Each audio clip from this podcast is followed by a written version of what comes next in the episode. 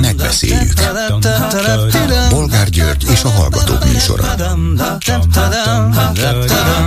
A műsor telefonszámai 061 387 84 52 és 061 387 84 53.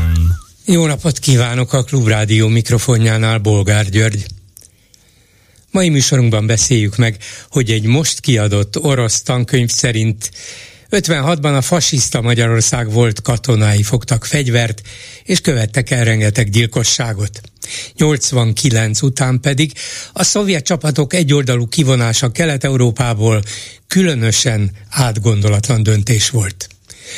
A tankönyvet Putyin tanácsadója rendelte meg a 17 éves orosz diákok számára, vagyis a tartalmi elvárás legfölülről érkezett.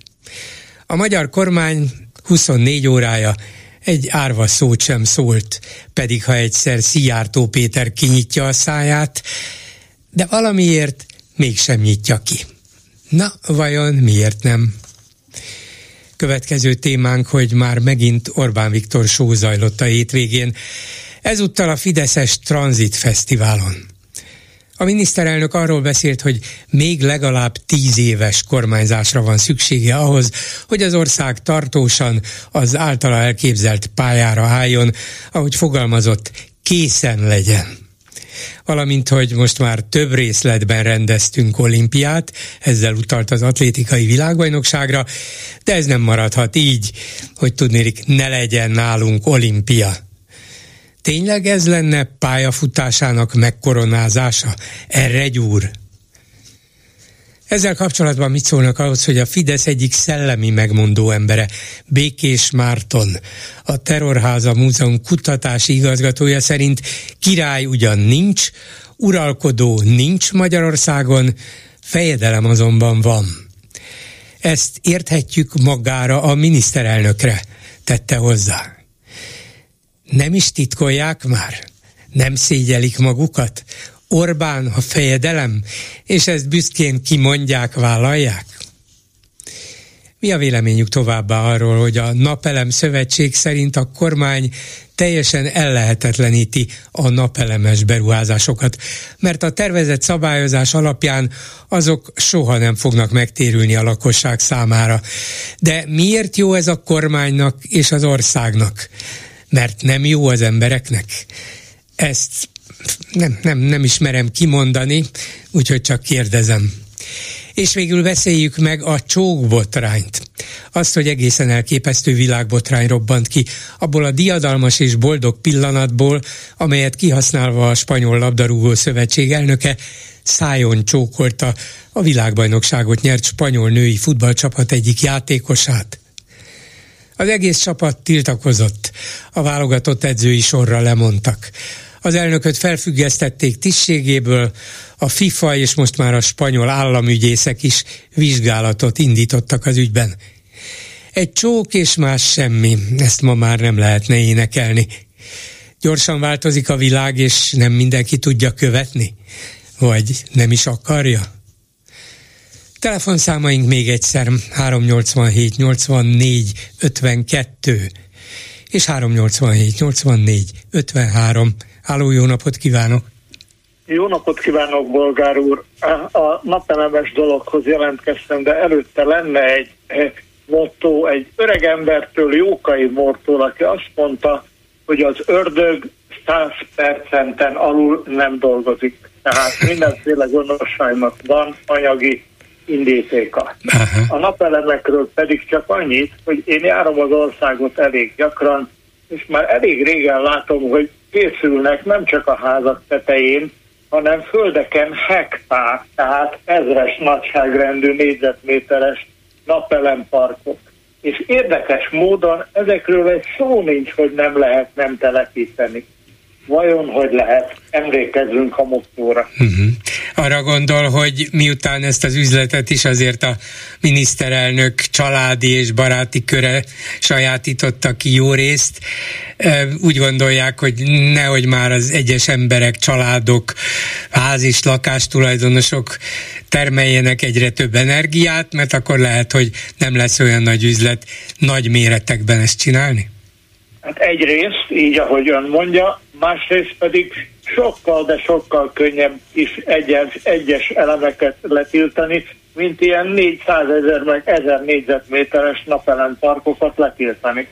De a, az utóbbi, ezek a nagy napelemparkok egy mozdulattal leállíthatók lennének, de ezt még senki nem tette, és nem is hallottam, hogy, hát hogy Nem ilyen. is kéne letiltani, mert ez egy új és láthatóan bevált forma, nem megoldás mindenre, de végül is a napenergiát érdemes felhasználni, és elég jó hatásfokkal sikerül is.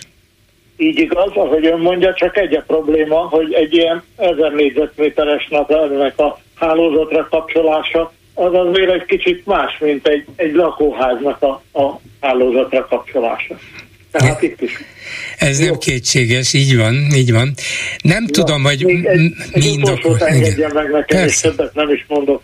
A hírekben hallottam itt a körgyűrűről. Én 2005-ben dolgoztam Bordóban, Franciaországban, már akkor Bordónak kettő darab körgyűrűje volt a város körül, milyen érdekes, egyik sem volt fizető és ráadásul ez a Bordó kisebb város, mint Budapest. Nem Párizs, nem Párizs, igen. igen. Szóval, de hát ez érthető teljesen, hogy... Nem, e, e, én is elhűlve néztem ezt, és gondoltam, várok még vele, hogy hát ha nem is komoly ez a dolog, és még nem tűzöm napirendre, de ha már a főpolgármesteri hivatal is reagált, akkor úgy látszik, hogy ezt mégis komolyan kell venni. Egészen meghökkentő terv. Hát tényleg, hogy képzelik ezt? Ezzel akar, az az érzésem, hogy ezzel akarják tönkretenni karácsonyt, hogy látjátok, a város teljesen bedugult, ez mind karácsony miatt van, lehet, hogy ez, ez van mögötte. És még egy, én rákerestem a neten, hogy van-e még egy olyan főváros vagy nagyváros, ahol fizetős a körgyűrű. Én nem találtam. Aki talált, jelentkezzen. Hát, Nagyon köszönöm. Köszönöm, hogy jelentkezett. Minden jót, viszont hallásra. Viszont hallásra. A telefonnál pedig Szendefi Mária, az LMP, a Lehet Más a Politika elnökségi tagja. Jó napot kívánok! Jó napot kívánok! Aki az Index portálon írt egy véleménycikket arról, hogy fel kellett támasztani, érdemese feltámasztani a letűnt szárszói seregszemlét. Ezt ugye Újhelyi István, európai parlamenti képviselő szervezi, készíti elő, és napokon belül, vagy két héten belül valószínűleg meg is lesz. Ön pedig szkeptikus. De hát miért? Így van. Nézze, mi egy kicsit úgy érezzük, hogy ezeknek a százszói találkozóknak, főleg egyébként azoknak, amik a 2013-16 között történtek, már akkor sem volt túl sok értelme. Én azt gondolom egyébként, hogy még a 90-es években ennek valóban volt egy ilyen szellemi holdudvar, egyfajta közösségi megbeszélés értelme. De ugye 2013-ban például már kimondottan azért hívták újra össze, ugye azért ez megtakadt itt a, a százszói találkozóknak a, a sora egy ponton, és akkor már 2013-as egy ilyen újranyitás volt, hogy Hát úgy érezte a baloldali holdudvar, vagy a bal liberális közeg, hogy hát nagy bajban vannak, ugye akkor az Orbán kormány már harmadik éve hatalmon volt, és elég stabilnak tűnt, és a 13-as találkozónak a szinte kimondott célja és az ott történő diskurzus szinte kizárólag arról szólt, amennyire én a sajtóból tudtam tájékozódni, hogy hát hogy lehet ezt megváltoztatni, és hogy hogy kell összefogni uh, itt a, nem tudom, mindenkinek, aki Orbánnal szembe megy, uh, annak érdekében, hogy ezt leváltsák. Na most ennek az eredményességét ugye a 18-as, 22-es választásokon láthattuk, tehát uh, mi úgy érezzük, hogy ez most visszakanyarodik egy, egy olyan lemezhez, ami már lejárt. Én értem, hogy ez bizonyos értelemben lejárt, sőt maguk a szervezők, Farkasházi és mások is úgy gondolták, hogy hát nem, nem értünk el semmit, a résztvevők köre előregedett, lehet, hogy már nem is számít annyira, amit gondolunk, mondunk, vagy nekünk nincs új gondolatunk, tehát sok minden oka volt annak, hogy végül is ő abba hagyta, és abba hagyták. De ez még önmagában nem kell, hogy indokolja azt, hogy valaki 2023-ban nevezetesen Újjai István, aki azért egy generációval legalább fiatalabb a korábbi szervezőnél, ne gondolja azt, hogy de igenis szükség van valamilyen szellemi nyitásra, együtt gondolkodásra, hangos vitára, beszélgetésre, mert óriási bajban vagyunk. Hát miért ne volna erre szükség? Igen, csak ugye pont ez volt a tapasztalata egy kicsit ugye a korábbi beszélgetéseknek is, vagy ezeknek a százszói találkozóknak, hogy azért ez elég erősen egy kört határolt be. És lehet, hogy itt most közben egy generációváltás történt, de valahol azért ez kicsit ugyanaz, a, hát ilyen nagyon általánosítva a pesti értelmiségi kör, liberális értelmiségi kör, aki 93-ban és 2013-ban is most újra próbálkozik. Igen, lehet, hogy már egy generációval fiatalabbak ők, meg én is inkább az újhelyi István generációjához tartozom nyilván, de, de mégis úgy gondoljuk, hogy, hogy valahogy ez a közeg e, pont ott hibázott óriásit, hogy nem tudta soha megérteni e, igazából a magyar társadalmat. Tehát itt mindig azzal futnak neki, hogy ugye az Orbánt le kell váltani, mert borzasztó, de nem érezzük továbbra sem azt, hogy inkább az lenne a kérdés, hogy értsük meg, hogy mitől ilyen sikeres hogy értsük meg, hogy mi az, amit az Orbán tud, mi az, amit az Orbán ért a magyar társadalomból, amit valahogy ez a közeg, ez így eltol szinte magától. Én nem értékelném túl a szárszói találkozó résztvevői körét, nem hiszem, hogy akár ők nyerték meg a 94-es vagy a 2002-es választást, és azt sem hiszem, hogy ők vesztették el a 2010-est és a 14-est. De hát azért ezt nem lehet azt mondani, hogy ezek az emberek nem értették meg. Lehet, hogy egy kör, egy bizonyos értelmiségi kör, bár eleve nagyjából két párt környékén voltak az SDS és az MSP környékén, de nagyon sokat megértettek belőle, és 94-ben kétharmados többséget szerzett az MSP SDS, 2002-ben visszavették a kormányzást Orbánéktól, 2006-ban ezt megismételték, úgyhogy még az eredmény is azt mutatja, hogy bár nem szár szó nyert, de azért a mögöttük lévő pártok, vagy a velük bizonyos értelemben azonos hangon politikát folytató pártok, azok tudtak nyerni többször is. Ma más a helyzet, én ezt elfogadom, de azt nem lehet mondani, hogy teljesen sikertelenek voltak, és nem értették volna a közeget. Hát azért nézzük meg, hogy ugye mi a helyzet ma, de nem is mai napról beszélek, az SZDSZ tekintetében most már több mint tíz évről beszélhetünk, tehát az SZDSZ ugye megszűnt létezni, mint olyan, tehát régóta nem létezik. Az MSP pedig a, gyakorlatilag a Fidesz legnagyobb kihívójából vált az egyik legkisebb párt, tehát sok helyen most már egy-két százalékánra mérik, általában nem is éri el a parlamenti küszöböt.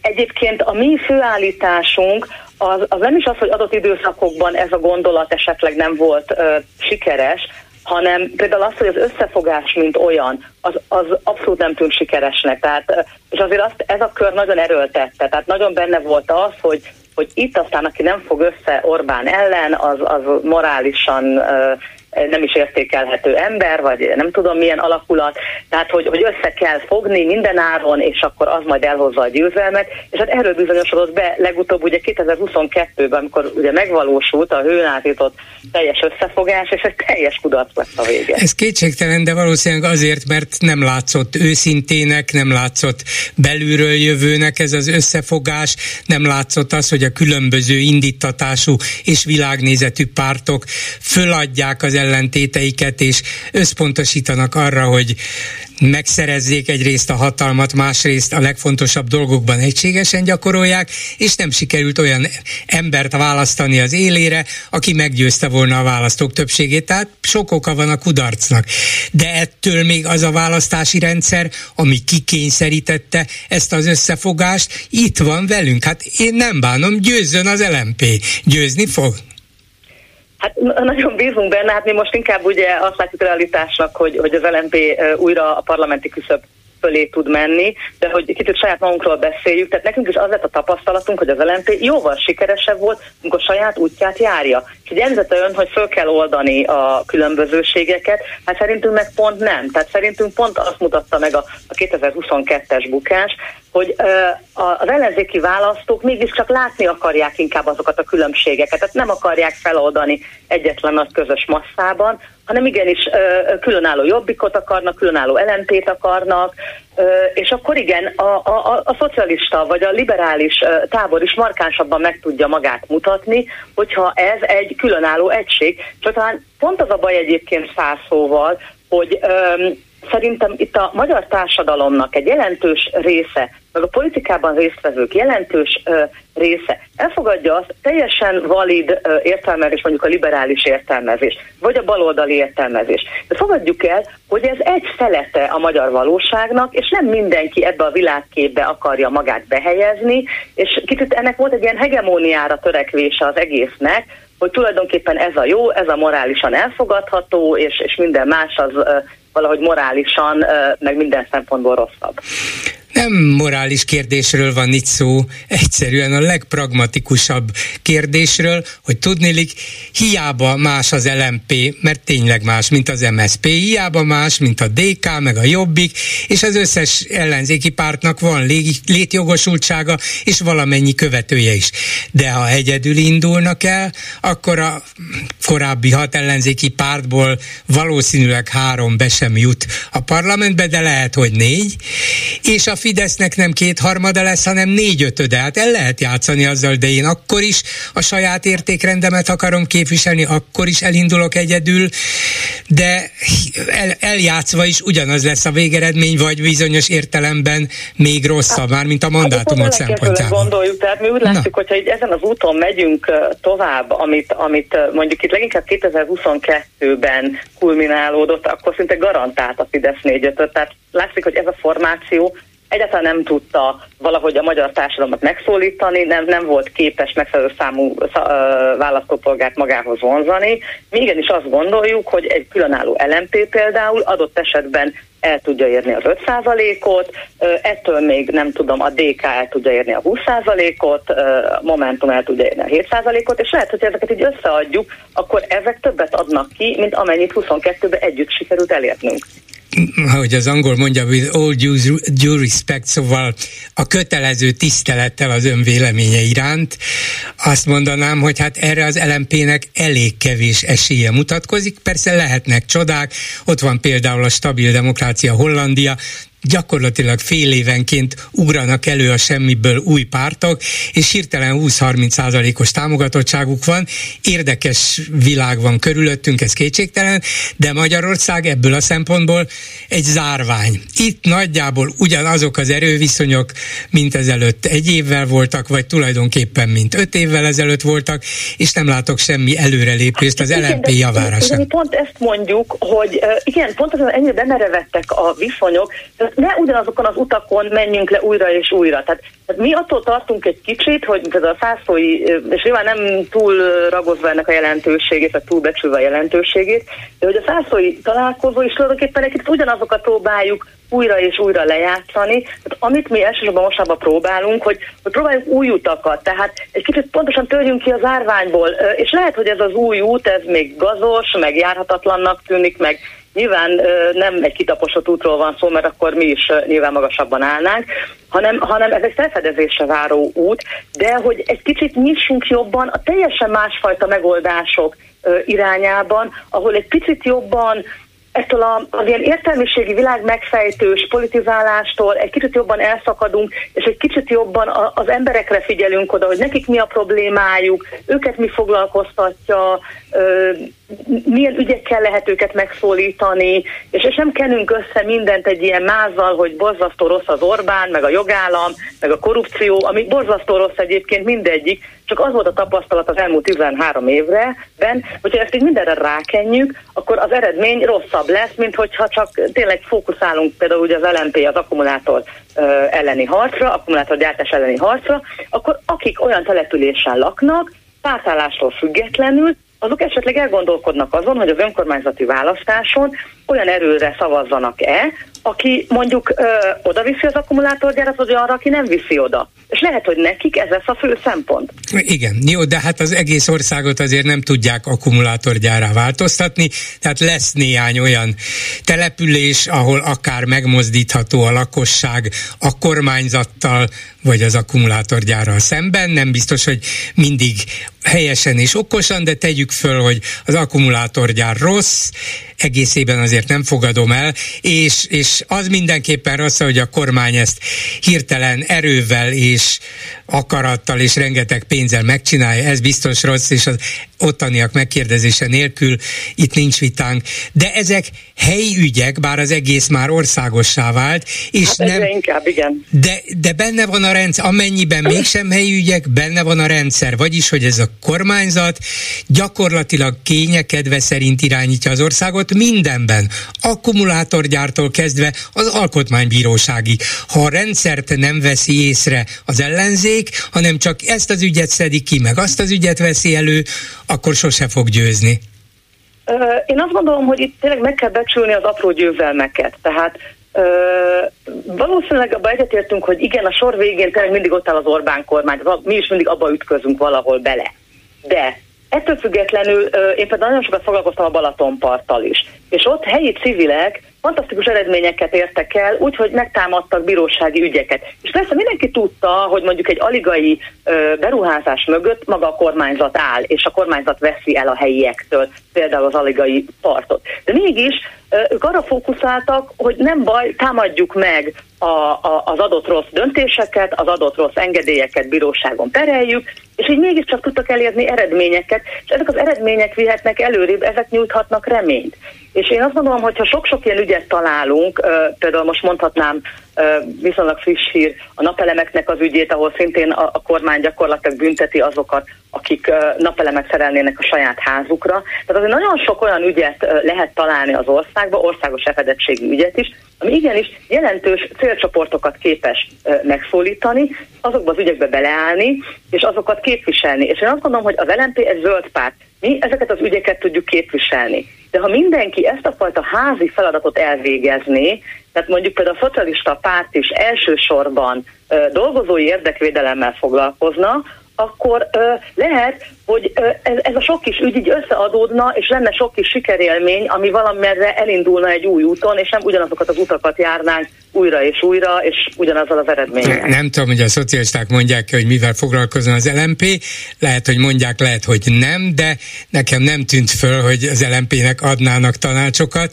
de szerintem az MSP, az, az MSP igen, igenis próbálkozik a, a, a munkások vagy az alkalmazottak érdekeinek képviseletével, néha mint egy ilyen szakszervezeti indítatással is, nem véletlen az egyik társelnökük szakszervezeti ember. Szóval azt mondanám, hogy mindegyik, a DK-t beleértve, a Jobbikot beleértve, igenis akkumulátorgyártól kezdve a legkülönbözőbb kis és nagy ügyekig mindenre ráugrik, véleményem szerint talán túl sokra is, amit feláborítónak, tisztességtelennek a, a fideszes uralkodó osztály vagy oligarchák kiszolgálására alkalmas lépésnek tekint. És ez a napelemtől tényleg az akkumulátorig így van. Tehát mindenki csinálja a maga házi feladatát, de csak oda akarok ki visszatérni, hogy akár így van, akár nem, akármilyen viták vannak önök között, hát nem volna az az értelmes, hogy akkor jöjjön össze egy új szárszó, egy száz szó találkozó, akár elempésekkel, akár kivel, aki az ellenzéki oldalon úgy gondolja, hogy ő tud valamit, fel tud ajánlani valamit, vitatkozni, képes, hajlandó, de főleg gondolkozni azon, hogy mi vezethet sikerre ezzel a rendszerrel szemben.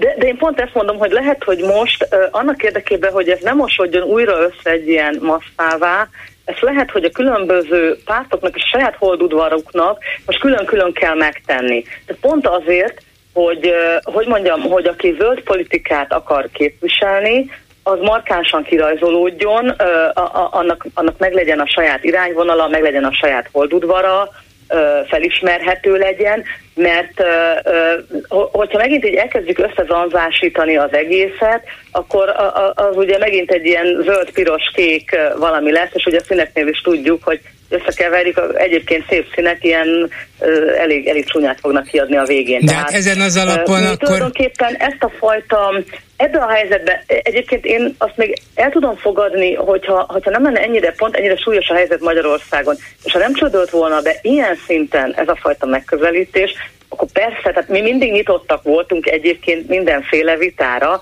ugye meg is szoktuk kapni, hogy miért megyünk tusványosra. Hát azért megyünk tusványosra, mert ott adott esetben kormányzati szavazóknak, vagy határon túli magyarok felé tudjuk képviselni az LNP álláspontját, ami nagyon sok esetben egyébként az ellenzék álláspontja. Tehát ott mi vagyunk az ellenzék hangja, és szerintünk ezért oda el kell menni, és ezt képviselni kell hát mondjuk szocialisták is voltak ott, nem igen. biztos, hogy általános igen. megelégedésre, de a lényeg az, hogy ha abból indulunk ki, hogy mindenki csinálja saját maga itthon, akkor Ungár Péter, az önök társelnöke sem ment volna el a Szikra mozgalom táborába, hogy a Momentumos meg a Szikra mozgalmas parlamenti képviselővel vitázzon. Hát éppen, hogy szükség van az egymás közti ellenzéki hangos gondolkodásra, összeütközésre, konfliktusra, vitára, hogy valami jobb jöjjön ki, valami használhatóbb, nem? Ö, igen, tehát természetesen ott voltunk, a, ott voltunk valóban a, a, a szikrának a, a, a vitáján. Ugye itt azért azt is Figyelembe kell venni, hogy uh, nyilván, tehát amikor az LMP megalakult 2010-ben, akkor nagyon természetes volt, hogy mi vagyunk az újak, és ugye volt egy ilyen új-régi ellentét, tehát azért kicsit az LMP nem is kicsit, nagyon nagy mértékben az úgynevezett régi elitek ellen alakult meg, és ebbe beleért, lehetett érteni a, a, a régi Fidesz elitet, de ugyanúgy bele lehetett érteni az MSZP-t, vagy a, az SZDSZ-et. Az MSZP-nél ugye még a még korábbi uh, jogutód, vagy a, a jogelődre is lehet hivatkozni az MSZMP-re. Tehát az LNP azért mindezekkel szembe jött létre, és azért mi mindig is nyitottabbak voltunk, az az igazság, az újabb formációk felé. Tehát azért mi most is azt gondoljuk, hogy a, a szikra az egy, az egy uh, újonnan uh, létrejövő nem terhez, tehát uh, nincsenek neki olyan múltbeli dolgai, ami mondjuk az MSZP például terhelte egészen a napjainkig. Egy rendszerkritikus párt, ami, ami ideológiánkhoz is egyébként közel áll. Tehát igen, értem, amit mond, szelektálunk, ezt, tudok, ezt tudom erre mondani. Köszönöm szépen Szendelfi Máriának, az LMP országos elnöksége tagjának. Viszont hallásra! Én köszönöm, viszont hallásra! Háló, jó napot kívánok! Nem hall engem? Igen, remélem, hogy telefonon keresztül beszélgetünk, és nem várja meg, amíg a rádió hangja elér önhöz. Nem, telefonon. Jó, jó, jó, jó. Rendben. Figyelek. Na most nem a témához szeretnék hozzászólni, csak egy kérdésem volna, hogy tudná majd valamikor beszélni a Magyar György úrral? Hú, annyira, hogy tudom, hogy, hogy van neki mondani valója. Miért? Hát én arra gondoltam, hogy tulajdonképpen van erre arra jogszabály, hogy a közösségből, tehát valamelyik kerület, vagy egy kerületekre tulajdonképpen, hogy bent a képviselők a parlamentben, hogy visszahívhatók-e, ha sokszor föl se szólalnak. Nem, erre nem kell a Magyar György. Nem hívhatók vissza, nincs ilyen jogszabály. Lehetetlen. Igen? Uh-huh nem, nem kötelező felszól. Jó, nincs... se szólal egész nap, amikor ő, valami, amikor ő azt mondja, hogy na, hogy mondjam, tehát mikor ö, mm, beszélget a társadalomnak avval a kerületével, vagy bárhol, akire ő, ő hozzá tartozik, és ott elmondja, hogy miket fog ő esetlegesen ő megoldani és alkotni. Na de semmit nem csinál esetleg a kerületébe, meg sehol semmi akkor miért nem hívható vissza? Hát visszahívható négy év múlva a következő választáson. De a képviselő mondhatja azt, hogy én nem csinálok semmit. Hát egyrészt járom a választókörzetemet, beszélek az emberekkel, meghallgatom őket, és megpróbálom ezt például a törvényekben is átvinni. Na, ezt, és megszavazom a új törvényt. bizonyítja, hogy tegyük fel, megmondják, hogy mikor jöjjön oda be abba, abba a helységbe, ahol elmondja, hogy miért nem oldotta meg azt, amit ő megmondta, hogy megcsinálja, és nem csinál semmit. Hát az, hogy egy képviselő megígér valamit a választóinak, és aztán nem csinál semmit, ez, ezzel lehetséges, sőt biztos, hogy gyakran előfordul, de ehhez nem kell felszólalni. A legfőjebb azzal bizonyíthatná, hogy én igen, elmondtam a parlamentben, amivel megbíztak a választóim, hát sajnos nem jutottam semmire. És aki ilyen napi nap esetleg hallgatja a parlamenti üléseket, és ő azt mondja, hogy nem hallottam uram ebbe a semmiféle maga hozzászólását. Nézze, azt tudom mondani, hogy négy évenként a választáson egy ilyen parlamenti képviselőt, ha az emberek hát elégedetlenek hát vele... meg újra tegyük Hát igen, igen, tulajdonképpen ez a visszahívás lehetősége. Értem. Nem azonnal, hanem, hanem négy év múlva lehet. Jó, mert én erre gondoltam, hogy tulajdonképpen ebben a lehetőséggel, ha ez, ha ez át volna, akkor nem lenne az a 130 valány ember a, a parlamentben, mint Fideszes.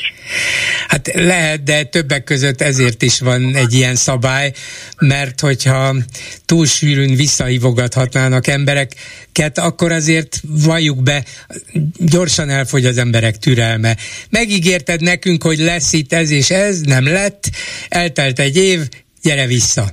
Új választás, megint hónapok telnek el, beküldik az új embert a parlamentbe, eltelik legalább három-négy hónap, megint kap egy évet, te se. És akkor így fölborulhat lényegében az egész szisztéma, mert, mert teljesen megbízhatatlan volna a kormány, nem volna parlamenti hátterem, gyakorlatilag folyta, folyton választások lennének, Mi mert az emberek... megbízható a kormány?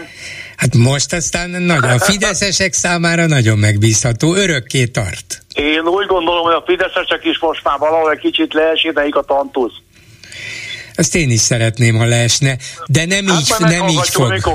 Igen, nekünk 2026-ban kéne visszaívnunk őket, sőt 24-ben önkormányzati választáson, meg európai választáson legalább megüzenhetjük nekik, hogy na innét visszahívunk benneteket. Értem. Köszönöm. Jó, köszönöm, hogy Viszont hallásra. Viszont hallás. 387 84 52 és 387 84 53 a számunk. Háló, jó napot kívánok! Jó napot kívánok, Bolgár úr, Zöldi Mihály vagyok, és a olimpiával, illetve az atlétikai világbajnoksággal kapcsolatban is szeretnék mondani valamit, és kérdezni mindjárt egy kérdést tennék föl. Én ugyanis nem tudok olyan országról, amelyik valaha is olimpiát rendezett. Ezért gondolom, hogy Magyarország sem fog soha olimpiát rendezni. Ha, igen, igen. ha a nagy tudású Schmidt Pál megkérdezte volna a miniszterelnökünk, talán elmondta volna neki, hogy olimpiát még egyetlen ország sem rendezett, csak városok és csak városok rendezhetnek. Lehet, hogy Debrecen megkapná, ha kérni. Na most Ez azt mondhatok, hogy Budapest nem fogja kérni. Na de ezért kell Budapestet megszerezni ezektől a kommunistáktól, vagy ki tudja kiktől. Tudja, hát ezek az, ez az ellenzéki társaság, gazemberek gyülekezete, akik tönkre teszik az itt élők életét. Ezektől kell 2024-ben elvenni a város kormányzásának jogát, és akkor lehet majd jelentkezni az olimpiai hát, rendezésre. Igen, de én erre mondok most nem tennék nagy pénzt, hogy ez meg fog változni.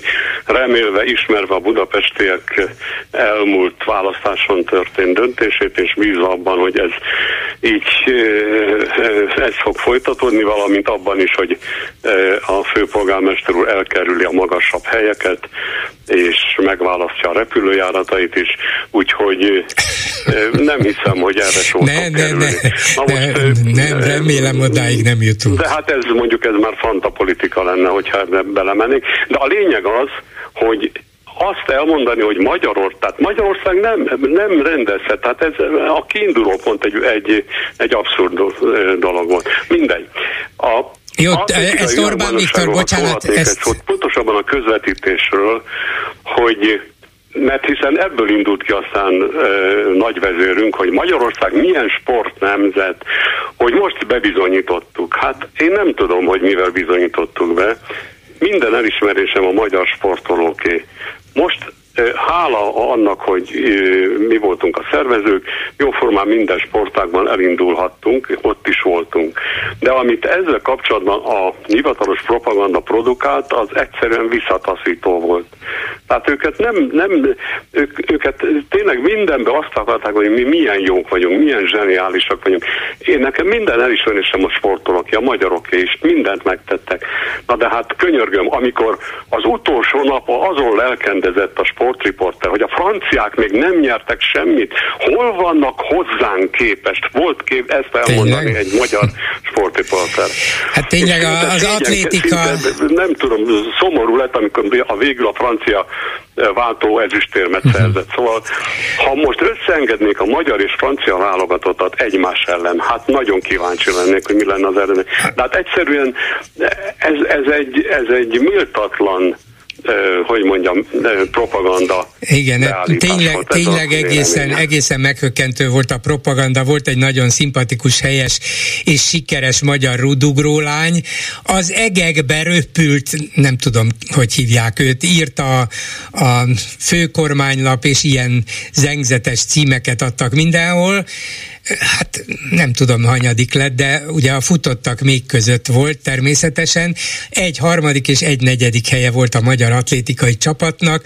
Nincs lényegében olyan nagy sportág, amelyikben ennyire jelentéktelen volna Magyarország, mint az atlétika. De ettől függetlenül ez az atlétikai világbajnokság szép volt, jól volt megrendezve, jól volt megcsinálva, és abban még Orbánnak is igaza van, hogy attól még, hogy atlétikában közel sem vagyunk ahhoz, ahol, ahol voltunk évtizedeken keresztül, közel sem vagyunk hozzá. Ettől még Magyarország tényleg sportnemzetnek számít, mert van számos olyan jelentős sportág, amiben a legjobbak között vagyunk ha ezen múlna csak, hogy kirendez olimpiát, akkor bizonyos értelemben nekünk is kijárna. De mint tudjuk, nem erről szól, hiszen ez egy olyan világeseményé vált, és olyan brutális költségekkel jár, hogy erről az országnak kellene beszélnie, vitatkoznia, és nem pedig egy miniszterelnöknek eldöntenie, hogy hát ez az én álmom, úgyhogy ha addig élek is, de megcsinálom. Hát egyébként valószínű, hogy ez az utóbbi az igaz, hogy ő attól tartok, hogy addig nem akarja akar lemondani a hatalomról, történjen bármi is.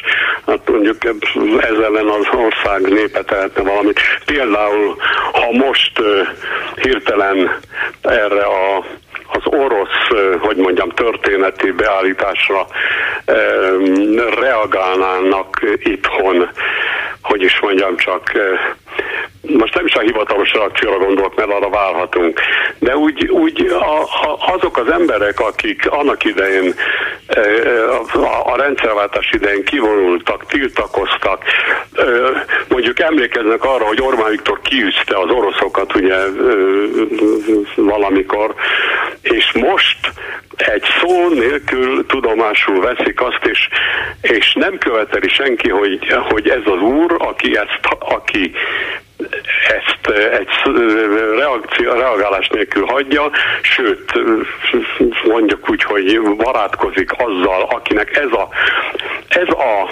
történelmi beállítás a, a, a krédója, és ezt hagyjuk, és hát ez, ez, ezzel, erre nem tudok mit csinálni. Elkanyarodtam a sporttól, de ez a másik téma, ami most ma melbevágott, úgyhogy és attól most tartom, mindjárt hogy, hallhat róla. Hogy, hogy le fogjuk nyelni, hát nem, nem, hát Istenem. Hát persze. Mit csináljuk? Köszönöm szépen, viszont hallásra. Viszont hallásra. És tényleg nem hagyjuk szó nélkül, mert a vonalban ez Bíró Zoltán történész, Oroszország szakértője. Jó napot kívánok! Jó napot kívánok!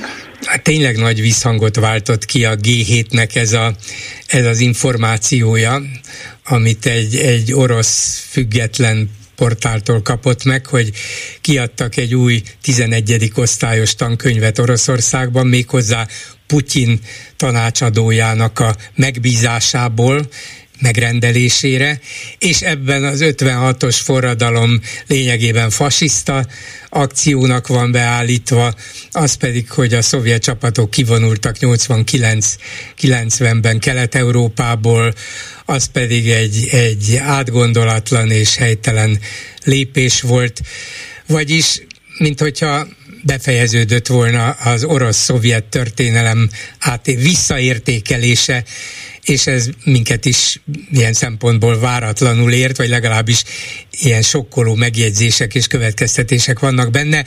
Kell ezzel, vagy lehet ezzel valamit csinálni? Hát én azt gondolom, hogy mindenképpen politikai szinten is reagálni kellene erre a könyvre, annál is inkább, mert amikor néhány héttel ezelőtt egy sajtótájékoztató keretében bemutatták ezt a könyvet, egyfelől Vladimir Megyinszki, aki hosszú, majdnem egy évtizeden keresztül volt kultuszminiszter Putyin mellett, majd lemváltását követően a Putyin emlékezett politikai főtanácsadója lett, és ma is ebben a funkciójában működik. És ennek a könyvnek nem csak a megrendelője, de állítása szerint a 70-es évektől kezdődő résznek maga is a szerzője. Szóval, amikor én ezt a sajtótájékoztatót láttam, akkor annak a legfigyelmet érdemlő beleme az volt, hogy többször is mind ő, mind pedig a mellette lévő Kravcov oktatási miniszter hangsúlyozta, hogy egy állami tankönyvről van szó, mert hogy mi korábban 11 néhány különböző tankönyv között válogathattak az oroszországi történelmtanárok. Néhány évvel ezelőtt ezt leszűkítették három tankönyv sorozatra, és most szeptembertől egyetlen egy közös tankönyvből tanítják majd a történelmet Oroszország szerte, és jövőre nem csak a tizedikesek és tizenegyedikeseknek lesz ez az örömük, hanem ötödik és kilencedik osztály közöttiek is. Tehát egyfelől teljesen homogenizálják, vagy próbálják homogenizálni a múltra vonatkozó tudást, és nem csak azt emelték ki, hogy egy állami tankönyvről van szó, hanem azt is, hogy szuverén tankönyvről van szó, nem úgy, mint ahogy a 90-es években, vagy akár a 2000-es évek elején születtek könyvek, amikor hát olyan történészek írták Oroszországra vonatkozó könyveket, tankönyveket, akik különböző külföldi ösztöndíjaknak köszönhették, hogy megírhatják könyvüket, hanem itt egy szuverenitását visszanyert állam rendelkezik arról, hogy hogyan is kell elképzelni a történelmet. Úgyhogy... Érdekes hasonlóságokat mutat az orosz és a magyar oktatáspolitika, meg a politikai szóhasználat, a szuverenitás. Ez, hm, nem tudom, ki tanul kitől, de úgy látom, hogy figyelnek egymásra. Hát valószínűleg figyelnek egymásra, illetve ahol autokrácia van, ott autokrácia van, tehát többé-kevésbé ugyanúgy működik, és hát nehéz valami újdonságot föltalálni, a mechanizmusok egyébként ugyanolyanok, és általában is egyébként azt gondolom, hogy figyelmet érdemlő az elmúlt években az az intenzív igyekezete az orosz politikának, hogy az emlékezett politika eszközeivel hangolja az orosz társadalmat bizonyos célok érdekében, vagy bizonyos célok elfogadása érdekében. Nagyon intenzív ez a folyamat, és abba a fázisába lépett az utóbbi időben, amikor nem csak középiskolás tankönyvekben fejeződik ez ki, de egy új oktatási program indul el a felsőoktatásban is. Négy területet vesznek majd célba, ennek a sorozatnak az a címe, hogy az oroszországi államiság alapjai, és lesz egy történeti blokk, amit Megyinszki felügyel, lesz egy kulturális kódnak elnevezett blokk, amit Mihail Piatrovski, az Ermitás főigazgatója fog felügyelni, lesz egy Oroszország a világban blokk, amit Szergej Karaganov, az a Karaganov, aki néhány héttel ezelőtt arra azzal híresült el, hogy ajánlotta az orosz politikai vezetésnek, hogy néhány pontosan és jól kiválasztott nyugati célpontra itt az ideje, hogy taktikai atombombát tessünk be, mert hogy a az atombombával való fenyegetőzéseinket nem veszik komolyan. Szóval ez az ember fogja azt a blokkot felügyelni, aki az Oroszország világban elfoglalt helyével foglalkozó kurzussal, kurzus, és a jövő képe, tehát ez a dolognak mondjuk a műszaki tudományos részét jelenteni, Mihail Kovalcsuk, aki a Kurcsatov intézetnek az egyik legnagyobb tudományos, tehát a nukleáris kutatásokkal foglalkozó, több mint tízezer embert foglalkozó tudományos akadémiai intézetről van szó, és ez a Mihail Kovalcsuk arról ismertszik még meg, hogy a testvére Júli Kovalcsuk az egyik legnagyobb orosz médiabirodalomnak a vezetője, és az egyik leginkább Putyinhoz közel álló ember. Tehát röviden azt akarom mondani, hogy visszajön az a szovjet korszakban mindvégig jelenlévő hát indoktrinációs modell, amiben volt egy SKP történet, egy dialmat, egy történelmi materializmus, egy tudományos kommunizmus. Négy éven keresztül, vagy öt éven keresztül ezt hallgatták a szovjet egyetemisták, tanuljanak akár műszaki tudományokat is. Most az orosz államiságnak az alapjai keretében ezt a négy területet fogják ebben az elfogultságban e, szemlélni, és hát ennek egy ilyen felvezető része ez a történelmkönyv, ami egyébként hemzseg, nem csak az elhallgatásoktól és a féligasságoktól, hanem sajnos ki kell mondanom a nyers és nyilvánvaló hazugságoktól. Azt a részét még csak értem, hogy orosz birodalmi szempontból miért minősítik uh, súlyos hibának a 89-90-es kivonulásokat Közép- és Kelet-Európából. Hát legalább valamit ki kellett volna érte alkudni, hogy az amerikaiak is menjenek haza, vagy valami ilyesmit.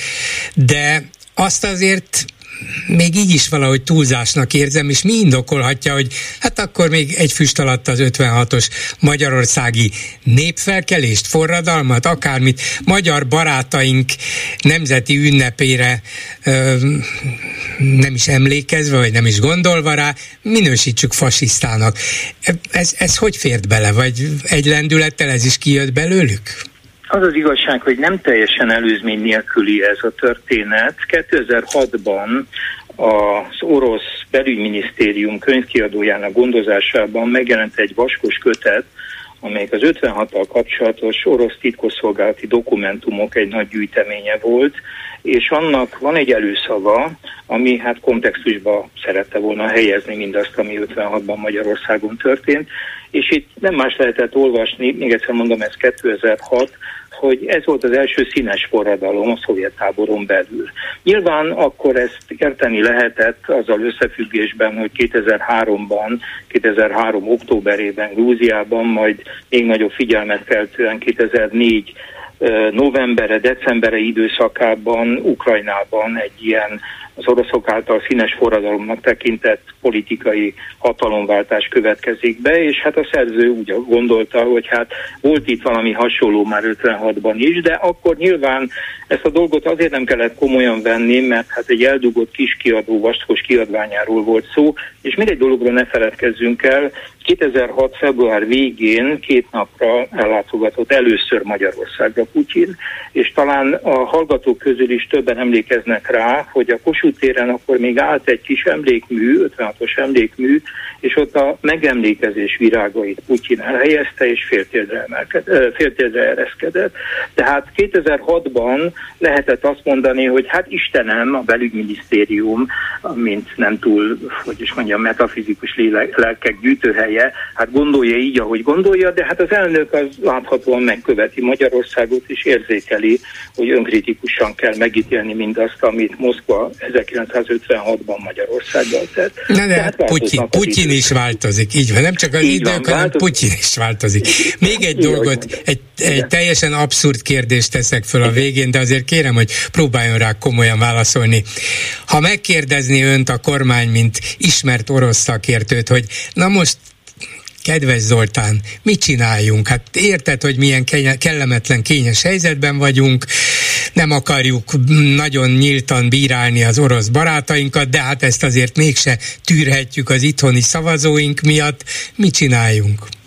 Mit mondaná hát, ne, nehezen tudnék az Orbán tanácsadói szerepébe helyezkedni, de, de azt gondolom, hogy minimum, minimum be kellene kéretni a külügyminisztériumba a nagykövetet, és a nagykövetnek értésére adni, hogyha önök sok tekintetben elváznak egyfajta tapintatot a nehéz történelmi sorsuk miatt, akkor ez a tapintat és megértés és figyelem és empátia ezt az egykori szocialista országokat és minden más országot megillet.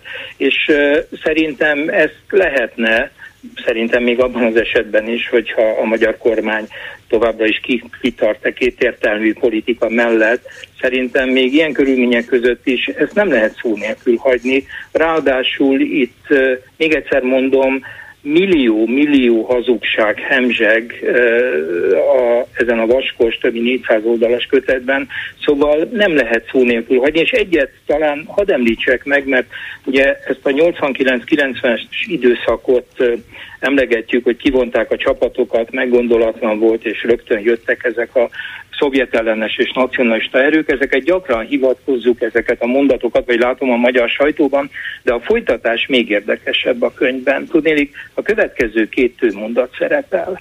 1990-ben a Német Szövetségi Köztársaság annektálta Kelet-Németországot. Majd így folytatódik, a Német Demokratikus Köztársaságot lenyelte a Német Szövetségi Köztársaság.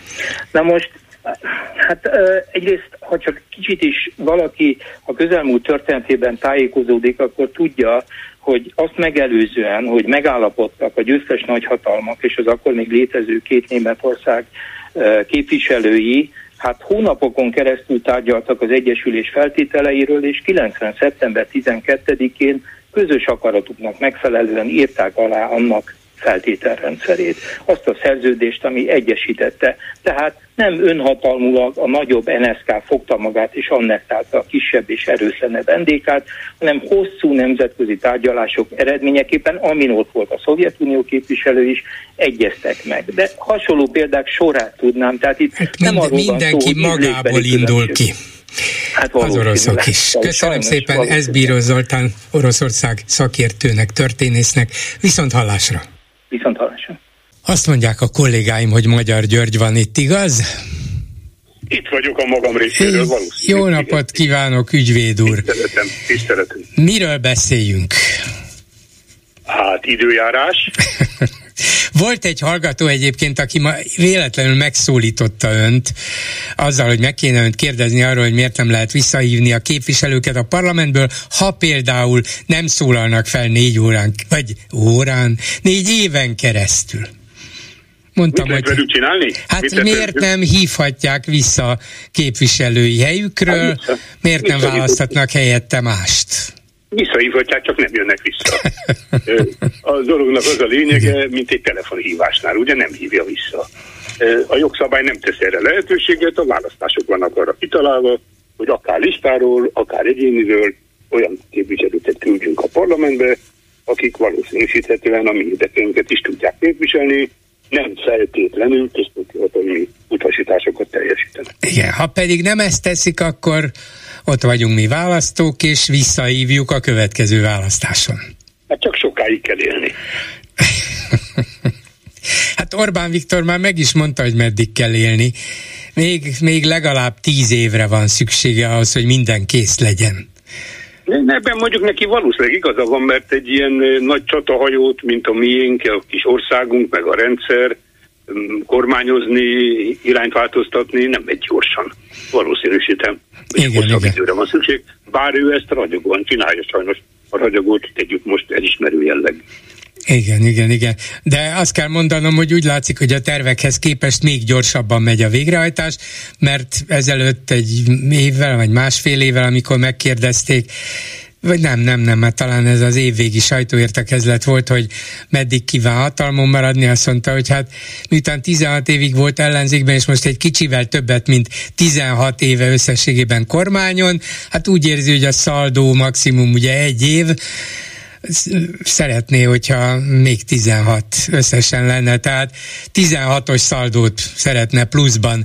Most ehhez képest már csak 10-nél tart, de ezek szerint minden a tervezetnél gyorsabban megy. Hát ha egy ország vezetőjének vannak ambíciói, azt talán nem kell megszólnunk. Nem, az, nem, hogy milyen nem, irány, az, hogy milyen irányba viszi a társadalmat, és hogy néhányan ebbe elhullnak, elhullnak, hát ez sajnos nem akarok cinikus lenni, de minden harcnak, csatának vannak vesztesei. Hát milyen szép sorna az az ambíció, hogy örökké élni, és aztán utána örökké kormányozni. Végül is megkapta az egyik, egyik okos megmondó emberétől a megfelelő címet rá, királyunk nincs, uralkodunk nincs, de fejedelmünk az van. Gondolhatunk... Maradnék, marad, maradnék inkább Rákócinál, de, de ha már választani kellene, abban nagy igazsága van annak, aki fejedelmséget emleget, mert ez a mi kis társadalmi berendezkedésünk sokkal inkább hajaz a feudalizmusra. Sok, sokkal inkább azt a rendszert működteti és hozza vissza a, az uralkodó osztály, a jobbágy társadalmi rendszer, a jogok érvényesítésének lehetetlensége. Szóval én azt gondolom, aki fejedelmet emleget, nem pessimisztus. De már nem is szégyelik, ugye mégis csak azt papolják folyton, hogy hát ez az igazi demokráciát, folyton minket választanak, kétharmadunk van a parlamentben, nincs ilyen stabil, erős demokrácia egész Európában. Hát most demokrácia van, vagy fejedelemség van? Bolgár úr szerint van mértékegysége a vastag bőrnek. Mert én úgy látom, hogy, én úgy látom, hogy itt nem elég vastag még, tehát még, még, még ennyi nem elég alapon, rengeteg dolgot fogunk még megtapasztalni, ha sokáig élünk, de hát sem ön, sem én vagyunk már annyira fiatalok, hogy ezt végig bírjuk nézni. Ezért is volt az, hogy most legutóbb a blogra írnom kellett, mert én az a típus Na, vagyok, most, aki most elő a farbával hallgatom, én, szóval. Én az a típus vagyok, aki nem fogom be a pőre számat, József Attilát idézve. Azt gondolom, hogy az ellenzékünk már megint, megint tehetetlenkedik, sajnos magukkal vannak elfoglalva, ki a szebb, ki a nagyobb, ki az erősebb, ki az értelmesebb, stb. stb. verseny vívják, ahelyett, hogy most ráugrottak volna arra a témára, amiről ön is beszélt az előbb Ezbíró úrral, ez az orosz történelem hamisítás, ez, a, ez az úgy, úgynevezett eh, emlékezett politika átrajzolása. Ez egy akkora magas labda a magyar ellenzék számára, amit ha most nem üt le, akkor pont úgy járunk, mint ahogy jártunk egy-két évvel ezelőtt, amikor elkezdődött a orosz-ukrán háború, és akkor sikerült ezt az orosz-magyar barátságot annyira megforgatni a Orbán Viktoréknak és a propagandagépezetnek, hogy az ellenzék lett háborúpárti. Ugye emlékszik? Hát hogy, hogy emlékszem rá, még mindig kin vannak a plakátok. Hát emlékeztetnek minket, ezért emlékezett politika, ugye ez Igen. Szóval az emlékezett politika borzalmas dolgok vannak, de én azt gondolom, hogy ha a mi kis ellenzékünk még mindig a saját köldökét nézegeti, és azt teszi, amit most tesz teljesen hatékonytalanul, és nem gondolkozik el azon, amit én már magam részéről is, de néhány barátomban többször hangsúlyoztunk. Tessék kérem végre ebben a választási rendszerben úgy alkalmazkodni, hogy létre kell hozni egy ernyőszervezetet, egy választási pártot, amit magánemberek hozhatnak csak létre, és oda prominens személyek lépjenek be, ha van kedvük, és oda szavazhasson az ellenzék, mert az ellenzék nem egyes pártokat akar látni, hanem ellenzéket szeretne egységben látni. Sajnos 2022-ben ez nem jött össze, megint a sovén pártgondolkodások okán, hiába volt előválasztás, vagy nem volt hiába, én ezt nem tudom. Egy a dolog lényegen megpróbáltunk mi is besegíteni szakértői alapon, civil alapon, hogy lecsendesedjenek ezek a pártviszályok, sikerült őknek újra felkorbácsolni. És ma ugyanebben az irányba haladunk, ugyanebben a mederben, és nem gondolják végig tisztelettel, hogy egy választási párt a megoldást ebben a választási Hadd tegyek ehhez két gondolatot, vagy két megjegyzést. Az egyik, hogy a DK árnyék kormányának külügyminisztere írt most egy nagyon kemény hangú levelet az oroszoknak a történelem könyvürügyén. Lehetett volna persze Dobrevnek is írnia, de egyelőre Rónai Sándor írt, meg ki is lehetne állni, önnek igaza van, szóval valahogy láthatóvá kell tenni, nem elég kiadni egy közleményt, vagy egy levelet, vagy egy akármit, egy megjegyzést, hanem az ellenzéknek valahogy föl kéne építeni a saját tiltakozását is. Hogy miért nem történik meg, ezt nem tudom. A másik viszont ide tartozik, talán azért nem, mert a műsor elején egy órával ezelőtt beszéltem az LMP elnökségének egyik tagjával, aki az Indexen Indexen arról írt, hogy mi a fenének akar új helyi egy új szárszót, százszó címmel, ezek már lejáratták magukat, nem ebben a világban élnek, és különben se kellene erőltetni itt az ellenzék közös hangját, mindenki csinálja a saját dolgát, koncentráljunk a kis dolgokra, menjünk el Nyíregyházára, meg Debrecenbe, meg a Balaton partjára is, azokkal a dolgokkal foglalkozunk, amelyeket az emberek idegesítőnek vagy felháborítanak tartanak, például, hogy eladják a több mint száz éves honvédüdülőt, mintha ettől dőlne meg az Orbán rendszer. Na hát azért tartunk így, mert így látják körülbelül a helyzetet. Hát, Bolgár úr, hát tulajdonképpen alá tetszett támasztani azt, amit én mondok. Virágozzék minden virág. Én ennek semmi bajom Az LMP nyugodtan fújja az ő zöld politikáját, szükség is van rá. A másik is fújja a saját politikát. Csak tessék végre megérteni, ha külön-külön játszák el, akkor ezzel csak a Fidesz előnyét fog nőni.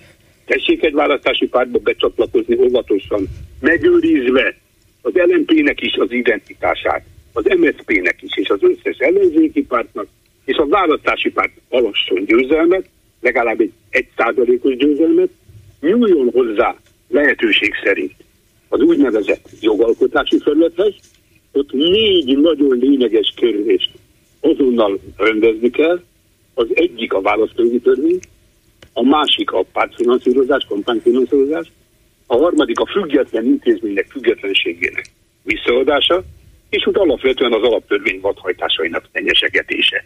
Ezek azért rettenetes fontos dolgok, és ha a választási párt győzelmet arat, megcsinálja ezeket az alapjogszabályokat, már abba is hagyhatja a tevékenységét, mert nem erre jött létre, tessék akkor visszavenni a pártsapkákat, az LMP-s hölgy sétáljon zöld sapkába, a szocialista sétáljon pirosba, és nyerje meg a következő választást. Ugye tetszik engem érteni. Hát nem az a lényeg, hogy most megmutassuk, micsoda erőnk van, és milyen jól szét tudunk húzni, és egymást sárba tudjuk döngölni. Hát próbáljunk már, már végre eljutni arra a szintre, hogy csak együtt tudunk fellépni most, pártideológiától. Háttérbe szorítottan, utána elővesszük, és győzzen a jobbik, igen, és, és mondjuk ennek jegyében akár egységesen is szólhatnának Orbánnak, hogy miért tetszik hallgatni most, hogy az orosz történelemkönyvben mi jelenik meg a pesti srácokról, hát pedig önök építették fel ezt az egész pesti srácok propagandát, mindent a pesti srácok csináltak 56-ban, ezek szerint a pesti srácok fasiszták voltak? Talán tessék egy szót, egy mondatot mondani. Az a dolog lényege, és ön jól érti, hát nem ma kezdtük ezt, jól érti, hogy ez egy apropó, ez egy nagyon fontos apropó, amit művel az orosz történet ugye? Ez egy olyan apropó, ami rá kell, hogy döbbentse a mi gyönyörű szép ellenzékünket, hogy nem közös nyilatkozatokra van szó, meg, meg egymás topulásáról. Közös fellépés a választások. A közös fellépésnek az egyetlen jogi formációja, elhihetik nekem, nem ma kezdtem, a választási párt.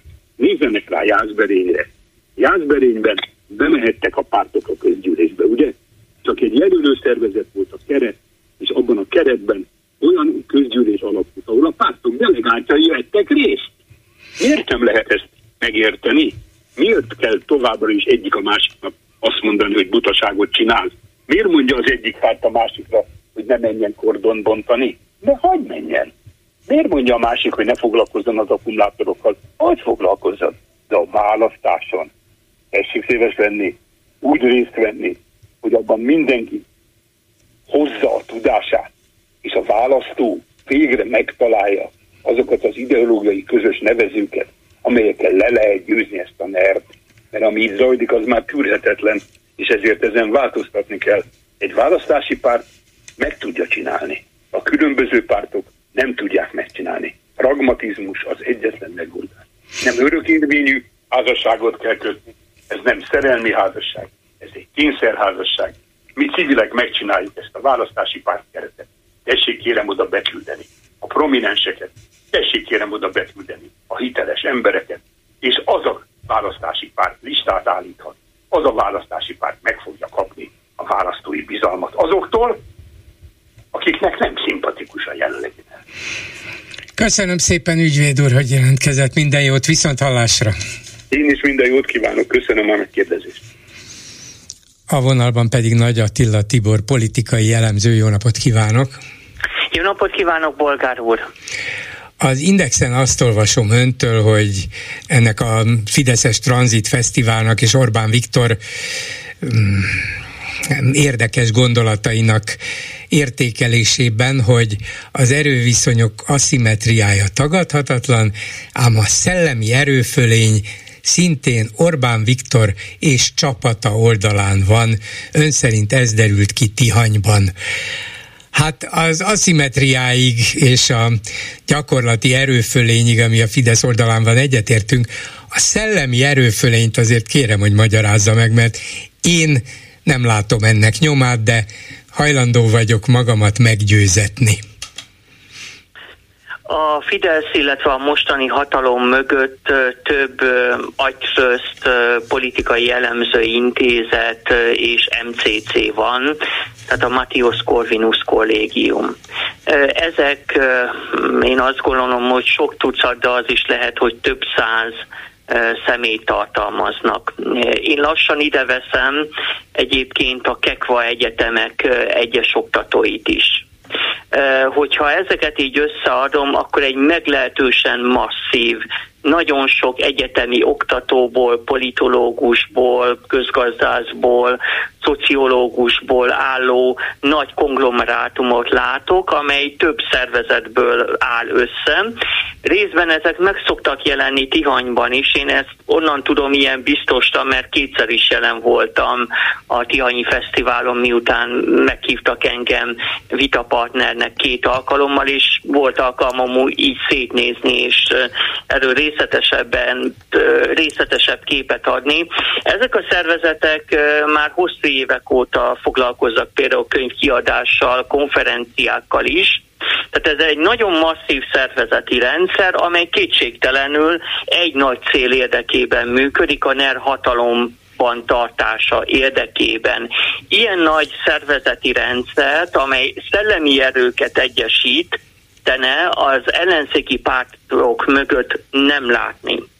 E, tehát ez is egy aszimetria a Fidesz javára, tehát a szellemi erő fölényt úgy kell érteni, hogy a Fidesz e, hatalom, illetve a NER mögött lényegesen több egyetemi oktató, politológus és egyéb végzettségű időnként egész komoly tudományos múltal is rendelkező személy található, mint az ellenzéki pártok mögött. Az ellenzéki pártok mögötti szellemi holdudvar nagyon esetleges, sokkal kisebb, sokkal rosszabb anyagi feltételekkel is rendelkezik. Én tudom, hogy erről nem szokás beszélni, a magyar politikában, vagy nagyon ritkán ejtünk erről szót, úgy meg különösen nem szokás talán beszélni, ahogy én ezt most az Indexnek megtettem, de azt gondolom, hogy egyszer végre érdemes ezzel a helyzettel a nyilvánosság előtt is szembenézni, mert higgyel bolgárul és higgyék el a hallgatók is, hogy ez is okozza azt a helyzetet, hogy a Fideszt ezek az ellenzéki pártok nem tudják leváltani. Hát odáig egyetértünk, hogy a Fidesz igyekezett mindent megtenni, és továbbra is igyekszik mindent megtenni, hogy a szellemi világban, kulturális, oktatási világban óriási pozíciókat, megingathatatlan pozíciókat szerezzen, nem, azt, nem sajnál erre semmiféle pénzt, hogy a Magyar Külügyi Intézet élére Amerikából importál főigazgatót például, hogy az MCC eh, külföldi kutatók, egyetemi emberek itteni tartózkodását és előadásait finanszírozza, és igen, szerveznek különböző rendezvényeket, előadásokkal, ez így van. De ez, ez egy mennyiségi dolog, és rengeteg pénz, rengeteg ember van benne, a szellemi erő fölényt nem látom. Hát nem csak azért, mert egyenként is nagyon alaposan lehetne vitatni ezeknek az embereknek a valóban szellemi teljesítményét, vagy tudományos teljesítményét. Sokuknak nem sok van, tegyük hozzá, de most ebben nem mennék bele, hanem azért is, mert végeredményben minek kellene összeadódnia. Lehetnek köztük jó emberek és rosszabb emberek. Annak, hogy az a rendszer, amit Orbán Viktor kitalált, elkezdett kiépíteni, és most, már nagyjából visszavonhatatlanul ki is épített, ez jobb, működőképesebb, előremutatóbb, egy erősebb és egy stabilabb Magyarországot, igazságosabb Magyarországot tesz lehetővé, mint a baloldali és liberális oldal bármilyen elképzelése. Miközben ez a rendszer valóban erős hatalmat épített ki, és egy igazságtalan rendszert visz egyfajta, hát nem mondom azt, hogy közvetlen katasztrófa felé, ez valószínűleg túlzás, de a nemzetközi elszigeteltségbe, az antidemokráciába, az illiberalizmusba, csupa olyan közeljövőbe vagy jelenbe, amire nem lehet azt mondani semmilyen szellemi alapon, hogy ez, na, ez, ez jó. Fejedelmünk van, ahogy Békés Márton mondta, Ez milyen szellemi erőfölényt jelent? Ez csak hatalmi erőfölény.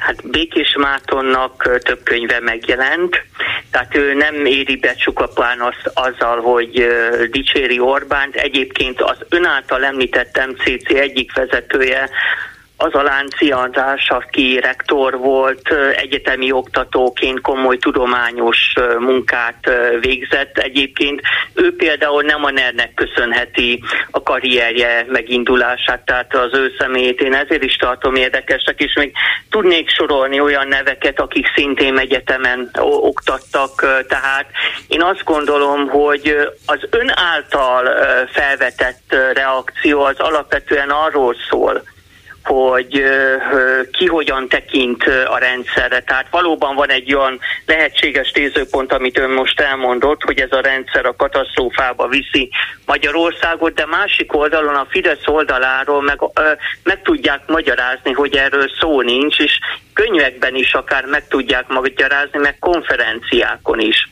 A másik, még ha, ha még ennyit szabad elmondanom, azért a politikusi megnyilvánulásokban is látszik a szellemi erőfölény. Tehát most Orbán Viktor Tihanyon egy már-már politikai, filozófiai előadást tartott. Egyébként a miniszterelnöktől nem is áll távol a politikai filozófiával, tehát az aktuál politikától való eme, elemelkedés, tehát hogy ne pusztán mindig a napi ügyekkel foglalkozzon.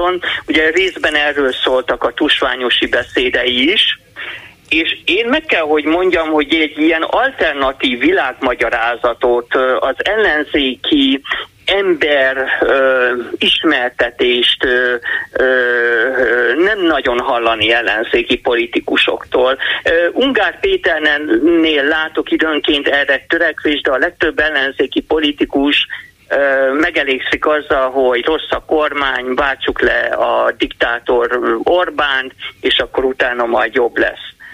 Az Orbánnál, hogyha nem tudom, látta a Tihanyi megnyilvánulását, Igen. itt azért el is tudja magyarázni, hogy mitől jó fideszesnek lenni, mit jelent magyarnak lenni, stb. Azt elismerem, Bolgár úr, ebben önnek nyilván igaza van, hogy ez a eszmerendszer vitatható, én azt gondolom erősen vitatható annak fényében, hogy a kormányzás mindennapjai, különösen a válságkezelés időszakában, hát nem sikerülnek túl jó, finoman szóval. Tehát miközben látok egyfelől Orbán oldaláról egy tényleg olyan nagyívű eszmefuttatás, amit nem nagyon látok ellenzéki politikusok oldalán, itt is szellemi fölény van, másfelől a kormányzás mindennapjaiban viszont már súlyos problémákat lehet látni a vasúti szányvonalak bezárásától kezdve egészségügy, egészségügyön át ö, oktatásig, viszont én azt állítom önnek, hogy akár a könyvkiadásban, akár konferenciákon, akár mindenben a Fideszek hatásosabb világmagyarázata van, nem feledkezek el arról természetesen, hogy nagyon sok pénzzel megtámogatva. De hát épp ez a lényeg, hogy könnyű úgy könyvkiadásban öm, okosnak és ügyesnek lenni, és hatalmas ö, kiadványokat egymás után megjelentetni, hogy az Isten, nem, Orbán Viktor pénze is ott van náluk. Hát az az MCC hány száz milliárd forintos állami támogatásból jött létre. Az egész magyar felsőoktatás kap annyit egy évben, vagy annyit sem, mint amennyit a, amennyivel az MCC-t kitönték.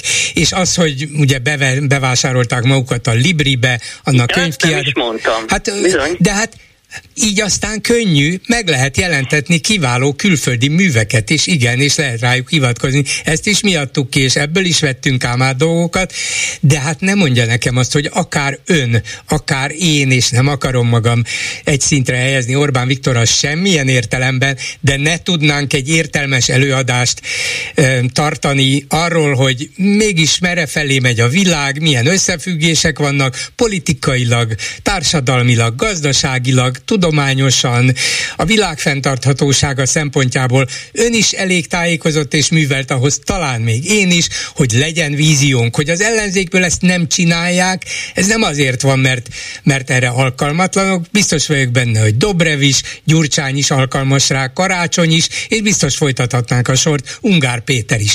Valamiért azt hiszik, hogy nekik inkább a napi kellemetlenségekkel és disznóságokkal kell foglalkozniuk, mert az emberek azt értik. Orbán pedig úgy döntött, hogy ő, ő pedig az egész népével megosztja hatalmas vízióit, amelyek lényegében az egyeduralomról szólnak, és hogy az mennyivel jobb, mert stabilitást hoz, és a jó vezér, a jó uralkodó elviszi Magyarországot a boldog jövőbe. Erről szól az egész. Na de bolgár úr, nem kéne akkor ebben az esetben feltenni a kérdést, hogy az ellenzéki pártok mögötti holdudvar például miért nem szervez rendszeresen konferenciákat, olyan összejöveteleket, mint a Fidesz, illetve a Fidesz háttérintézmény rendszere?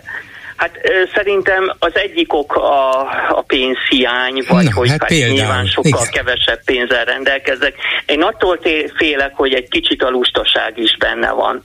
Tehát éppen ön mondta az előbb, hogy, és joggal mondta ön is, hogy az ellenzéki politikusok azt hiszik, hogy elegendő alapvetően az aktuál politikával foglalkozni. Rosszul hiszik.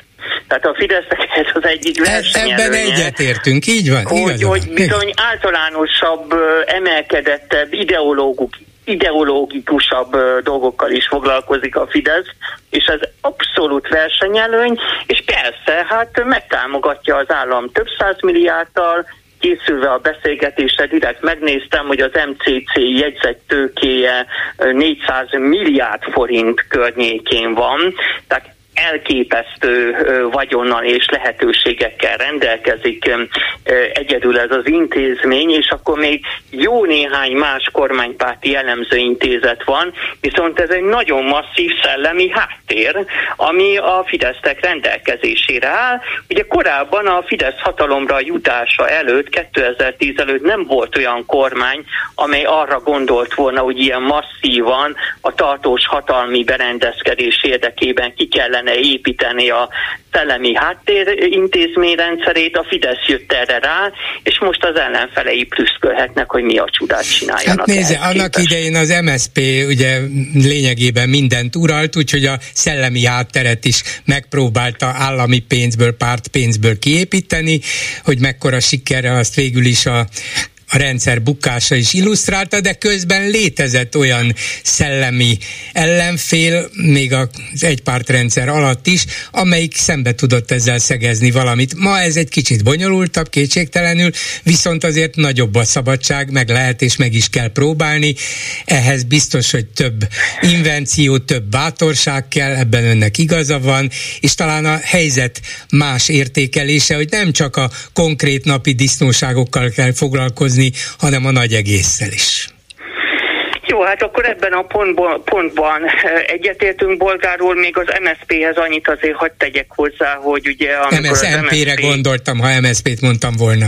MSZMP-re gondoltam. Ja, MSZMP-re gondolt. Igen, hát igen, igen, az más időszak volt, de hát például Uh, ugye a 1994-98 közötti MSP kormányzásnál azért ott volt az SDS. Tehát ugye a, a, bár a szocialistáknak abszolút többségük volt a parlamentben, de miután koalíciós partner volt az SZDSZ, az azért valamennyire ellensúlyozta az, a szocialisták erejét még hozzá érdemben tudta ellensúlyozni, de most nem ez a fő témánk, csak én azt látom, hogy a Fidesz ebben jóval tudatosabb, tehát a szellemi háttérudvar építésében, viszont most, hogy kevesebb a pénz a magyar állam számára, én azt gondolom, hogy amennyiben ez a helyzet még hosszú hónapokon át így marad, azért én számítok feszültségekre a NER háttéz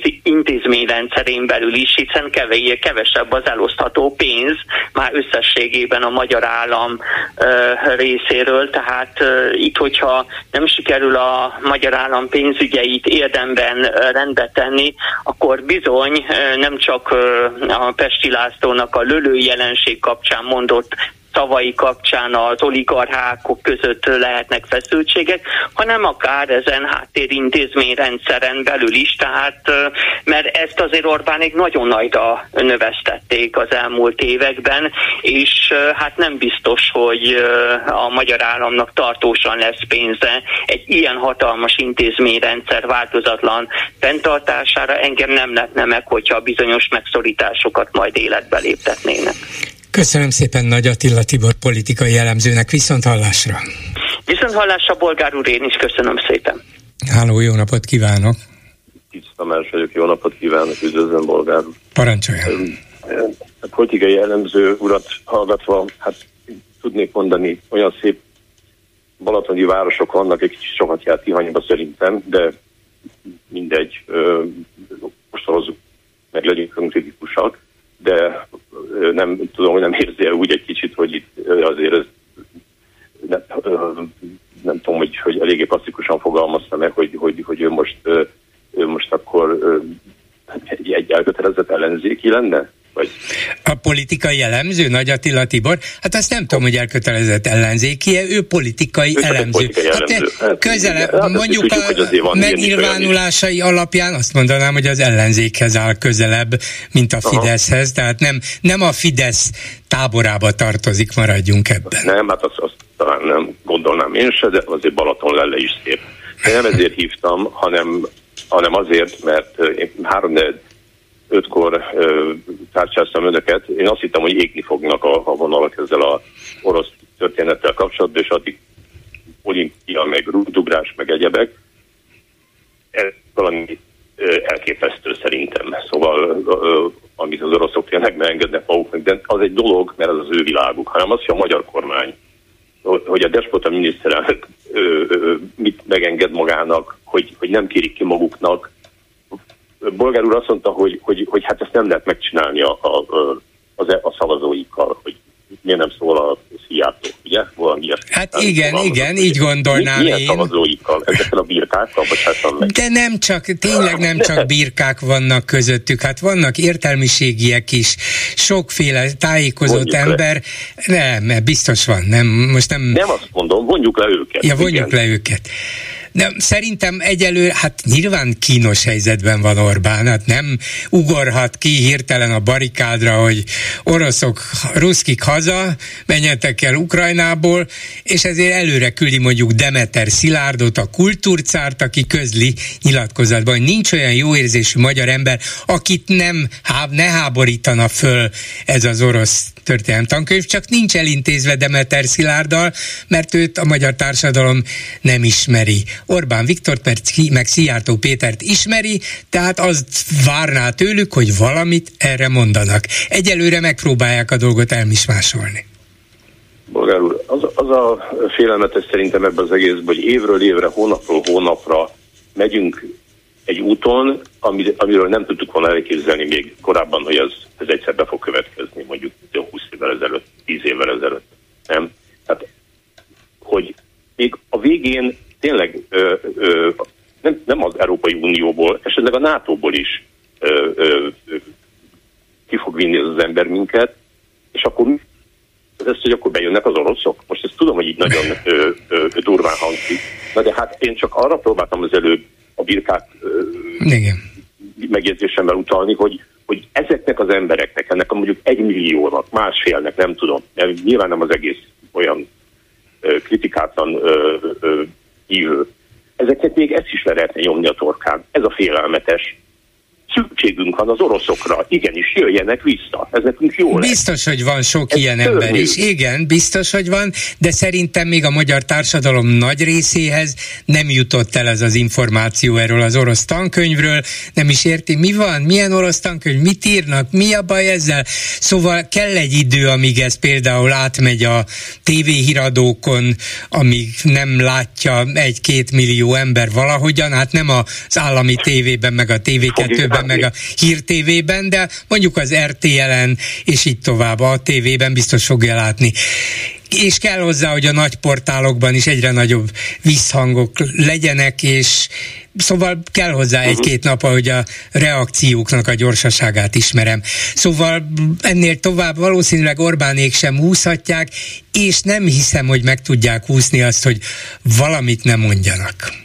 Bolgár úr, őszintén mondom, legyen önnek igaza, nagyon köszönöm, hogy meghallgattak. Hát ez csak természetes, köszönöm szépen, viszont köszönöm hallásra. Szépen, minden jót. Háló, jó napot kívánok! Jó napot kívánok, Herendi Melinda vagyok. Parancsolja. Üdvözletem, Bolgár úr. Ezelőtt nagyon régen beszéltünk egyszer a magányugdíjpénztár témákban, amikor a visszalépési lehetőség volt, úgyhogy nem ma volt a dolog, és most pedig a napelemek ügyében szeretnék önnel beszélni. Igen. Akkor munkaügyben érintett, mert én dolgoztam fel akkoriban ezt az országos a külföldieket, a magányugdíjpénztárnál, és a most pedig azért, mert érintett vagyok. Tavaly tudtam végre megcsináltatni napelemet, Ö, igazából 2000-ben, mikor elkezdtük építeni a házat, mi már akkor szerettünk volna, de hát akkor még reménytelen volt. Amikor bejött a lehetőség, hogy szaldózni lehet, akkor nem volt pénzem.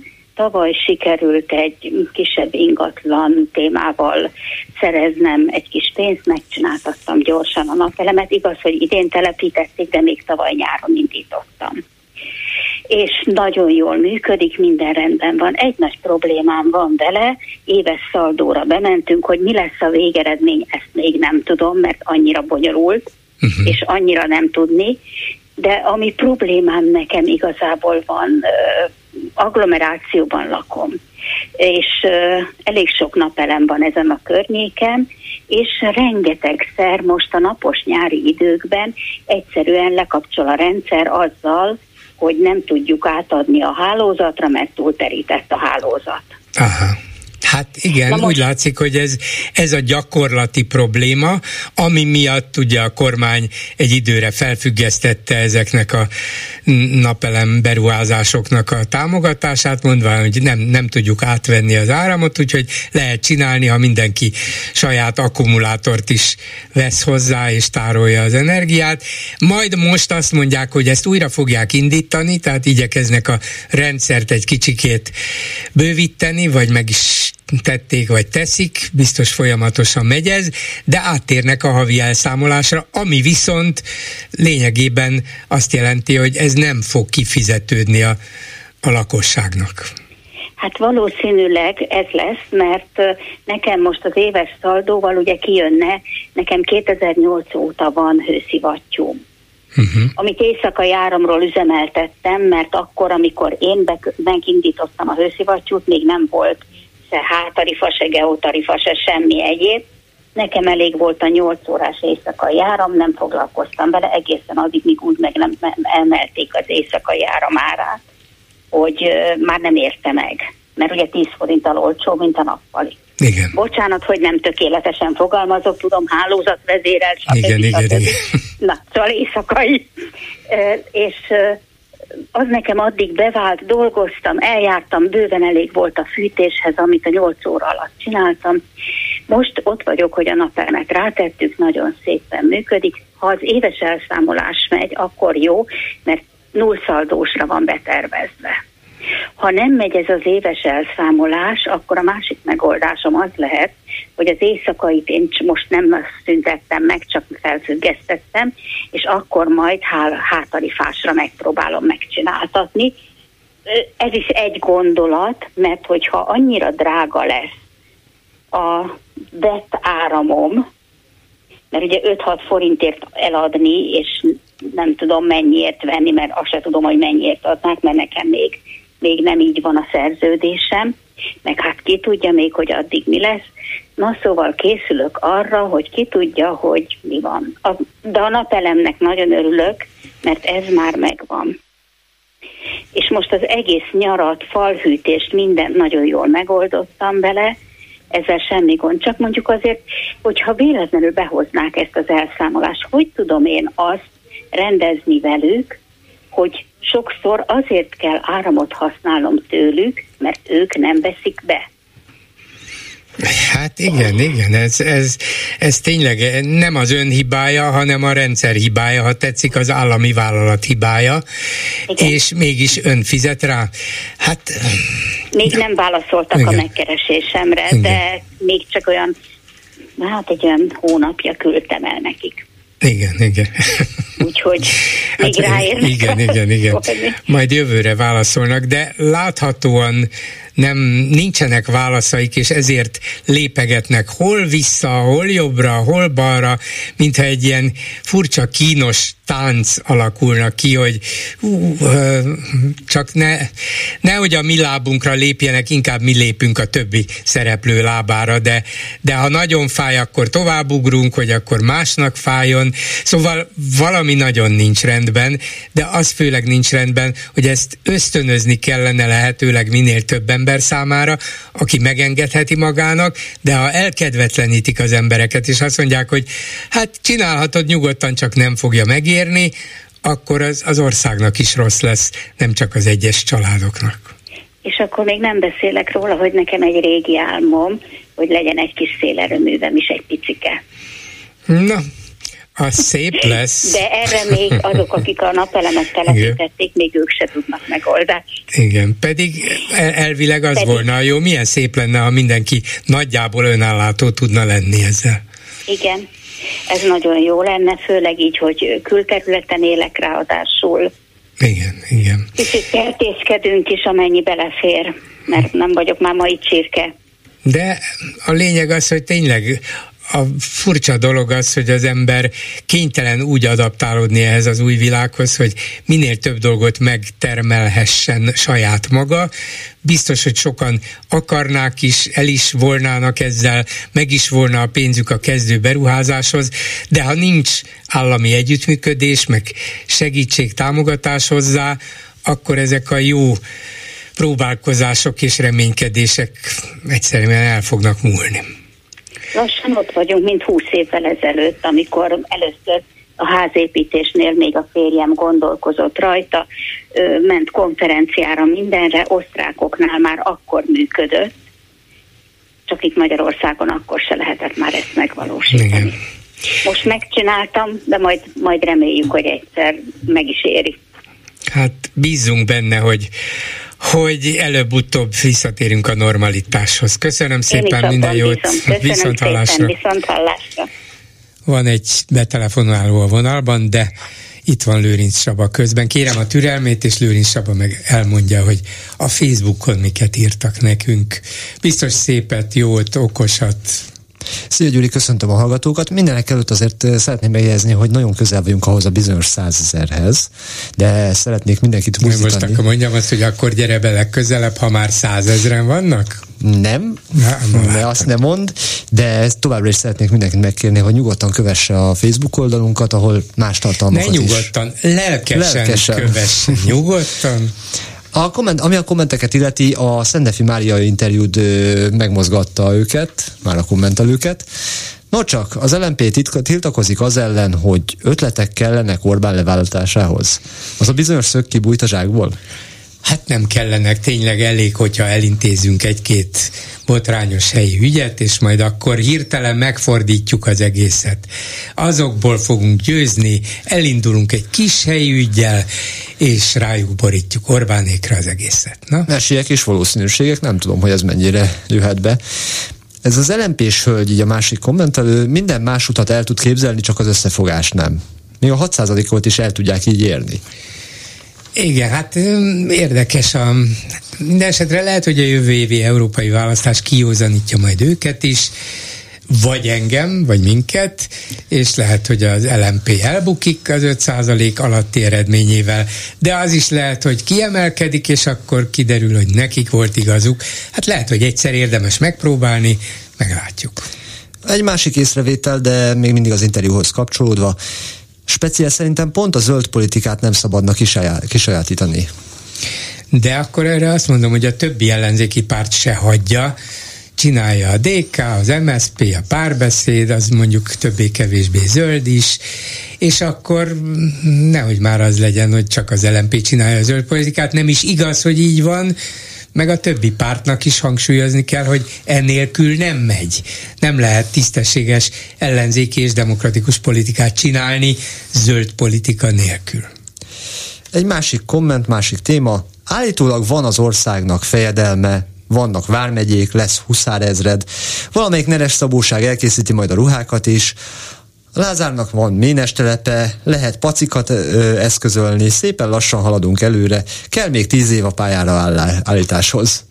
Előre? Én nekem a fejedelemről Rodostó jutott eszembe. Szép is lenne, ha oda küldenének Jó, Jobban van, jobban van a török vezére. Ami pedig az olimpiát illeti. Tessen mondani, ha Budapest a csőd szélén táncikál, ahogy azt mondják, súlykolják itt nap mint nap a fideszesek, nem csak ők, akkor hogy a jó nemzeti ló, és itt nem foglaltatom, lehetne itt olimpiát rendezni? Kérdezi. Hát igen, és hogy lehetett ezt a, az atlétikai világbajnokságot megrendezni, hogyha esetleg, ha ez a város teljes katasztrófa úgy, ahogy van. Érdekes. Igen, mindenképpen. Tehát elképzelem azt a helyzetet, amikor a költségvetése Budapestnek gyakorlatilag nem létező, vagy éppen egyik pillanatról a másikra tart. Minuszos. Minuszos. minuszos. És akkor még bejelentjük, hogy Budapesten olimpiát rendezünk. Hát igen, de ezt Orbán nem jelentheti be, illetve mondhatja természetesen, meg közölheti is, hogy Magyarország meg én mi ketten olimpiát akarunk, de nem nyújtatja be a kérelmet, ha csak, és lehet, hogy itt a megoldás, ha csak jövőre nem indul a főpolgármesteri tisztségért. Hmm. Orbán Viktor, mint főpolgármester, akkor már maga mögött tudhatná Budapestet, már ha nyer, ez egy érdekes megoldás volna. Szerintem biztos. erőltetni kéne. Lehet, hogy ez van a fejében. És hogyha a miniszterelnök itt szívet is meg akarja közben tartani. Az is lehet, igen. Az szép lesz, azt én is megnézném. Orosz tankönyv. Kezdhetjük erősíteni hévíz védelmét. Hiába az új orosz tankönyv, minden ottani nebuló hallotta a tévében Szijjártótól, hogy 89-ben az oroszokat Orbán Viktor küldte ki Magyarországról. Igen, de um, tényleg, mi lesz a 12. osztályos tankönyvben, mert ez a 11. osztályos Orbán Viktor kinek a nevében küldte, zavarta haza az oroszokat? Ajaj. Ajaj. És akkor végére egy másik gondolat, kis parafrázis. Az új alatvalóimat fogom már általános iskolás fokon hülyíteni, bár ez nem az orosz tankönyvekre vonatkozik. Hát igen. Ennyi van a komment Köszönöm szépen, akkor a betelefonáló a vonalban jó napot kívánok. Üdvözlöm, Bolgár úr, ha én vagyok. Ön. Nekem egy olyan megjegyzésem lenne, hogy pénteken ezt tudta, hogy lett egy új minisztériumunk? Micsodánk? Egy új minisztériumunk no, lent. Meséljen. Hát pénteken azt mondta ez a áldott jó ember, hogy nekünk nem egyenruhás munkavállalókra van szükségünk, hanem harcos, harcos, harcosok legyenek, tehát nekünk harcos katonáink kell, hogy legyenek, és a mostani hadügyminiszter és a vezérfarik főnök jó irányba viszi ezt az egészet. Tehát én, én úgy tudtam, hogy honvédelmi minisztérium van. Hát, de a honvédelem az harccal is jár adott esetben. De, a, bolgár úr, én rákerestem, hadügy, ilyen nincs, hogy hadügy Magyarországon. nincs, ez kétségtelen nincs. Az, az a kommunizmusban Na, ugye, volt, hogy... amikor az amerikai honvédelmi minisztert, vagy védelmi minisztert következetesen mindig hadügyminiszternek nevezték. Na jó, hát de látja, hogy akkor a fejedelemséghez most már van megy is. Megyünk, erőteljesen megyünk vissza, ez így van. Úgyhogy én, én egyszer régen beszélt egy úrra, aki azt mondta, hogy olimpiát nem lehet rendezni ö, úgy, hogy nincs a közelébe x kilométeren belül egy szuperkórház. Emlékszik erre? Hát igen, igen, ez is igaz, de... Hogy mikor lett mondva ez, hogy, hogy, hogy lett mondva, elgondolom, hogy, hogy egyszerűen semmi nincs ott, ahol fel akarják építeni ezt a szuperkórházat, és akkor az úr betelefonált egy úr, és azt mondta, hogy hm, ez azért kell, mert közel van a, a, a, a, a hogy mondj, közel van ott a, a az intézményekhez, és kötelező, hogy legyen egy szuperkórház. Aha. És arra, na de ugye ezt 2015-ben vetették föl, lehet persze, hogy akkor, de nem, hát akkor már kiesett, nem.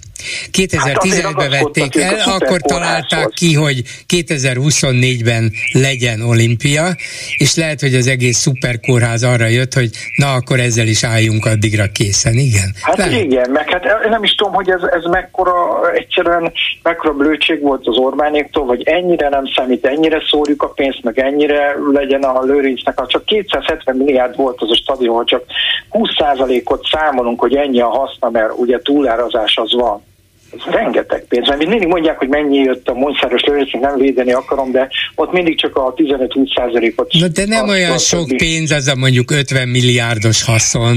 Jó, hát ha 27 okay. milliárdba csak kerül mondom, egy... hogy mert az emberek azért vagyunk mi is hajlamosak arra, hogy azt mondjuk, hogy mert a Mészáros már megint izé 20 milliárdot. Nem, hát abból csak négy az övé, csak szegénynek. Úgyhogy hát látja, hogy 27 milliárd egy vacak jacht, hát az hát ember nem igen, győz és, nem, és ez dolgozni. A az egészben, hanem hogy, hogy tényleg ez képes volt építeni egy ilyen, egy ilyen atlétikai csarnokot, vagy nem csarnokot, vagy stadiont, amit tényleg nem megfelelő arra, hogy egy olimpiai nyitó, meg záró, meg stb. De ez csak tervezés, ez csak tervezés és elhatározás kérdése. Biztos, hát, alkal, biztos képes lett volna olyat is építeni, ami jó, alkalmasra. Jó, hát csak abból még egyet kell majd építeni, meg nem is ez a probléma, hanem pont tegnap néztem a, a Vuelta megy most, és a Barcelona volt olimpiai stadion mellett volt a befutó, de mivel most a, a Barcelona stadionját újítják föl, vagy építik át, ezért ott játszik a Barcelona. Uh-huh. Tehát ott, és mutatták is felülről, tehát tényleg elég nagy, de hát akkor ezek szerint lehetett volna a, jó, a puskásban ne legyen, de hát eleve a puskásban is lehetett volna egy, egy, egy, úgy megépíteni, mert szerintem terület is volt, hogy, hogy akkor az legyen egy olyan, de akkor az legyen csak futball. Na de akkor ide tényleg, ahol van az atlétikai stadion, ide miért nem lehetett egy olyan építeni, ami megfelel? Ha már egyszer kimondva kimondatlan az a vágya, de én ebben nem hiszek, hogy neki ez a vágya. De, de mi, miért nem hisz benne? Hát ez ah. azt találta ki magának, és ebben sok igazság van, hogy a magyar társadalom a sportban éli ki a, a frusztrációinak a, a, a túllépését. Annyi mindenben csalódtunk a történelemben, minket mindig ütöttek, vertek, elvettek tőlünk, de megmutatjuk, hogy mi erősebbek, gyorsabbak, jobbak vagyunk másoknál. Hol a sportban? A sportban. A sportban megmutatjuk, és Orbán is nyilván így nőtt föl gyerekkorától kezdve, ezt élte végig, és úgy gondolta, hogy ez egy olyan cél, amivel a magyar társadalmat meg tudja mozgatni. Ebben szerintem hisz. Én még erre emlékszem, amikor a sportminiszterünk volt a Dajs Tamás, és azt mondta, hogy nem olyan nagy dolog ez az olimpia, napi nem tudom hány zsemléről kell bemondani. Tehát ő kiszámolta akkor, erre emlékszik. Hát, amilyen drága lett a zsemle, még az is lehet, hát, hogy igaza Köszönöm Igen. szépen, viszont hallásra. Köszönöm minden jót, viszont hallásra. A megbeszéljük mai műsora ezzel véget ért. Készítésében közreműködött Král Kevin, Lőrinc Saba, Balogh Kármen, Szabó Csilla és Csorba László, Bolgár Györgyöt hallották, viszont hallásra holnap, most pedig jön az Esti Gyors. Esti Gyors, a hírek háttere. Jó napot Európa, jó napot nagyvilág, üdvözlök mindenkit, aki Magyarország és a Szabad Európa maradék magyar hangját hallgatja, akár az egész földkerekségen, internetes oldalunkon, Youtube-ján, telefonján, wifi rádióján, számítógépén, vagy a vasalóján jogunk van szólni.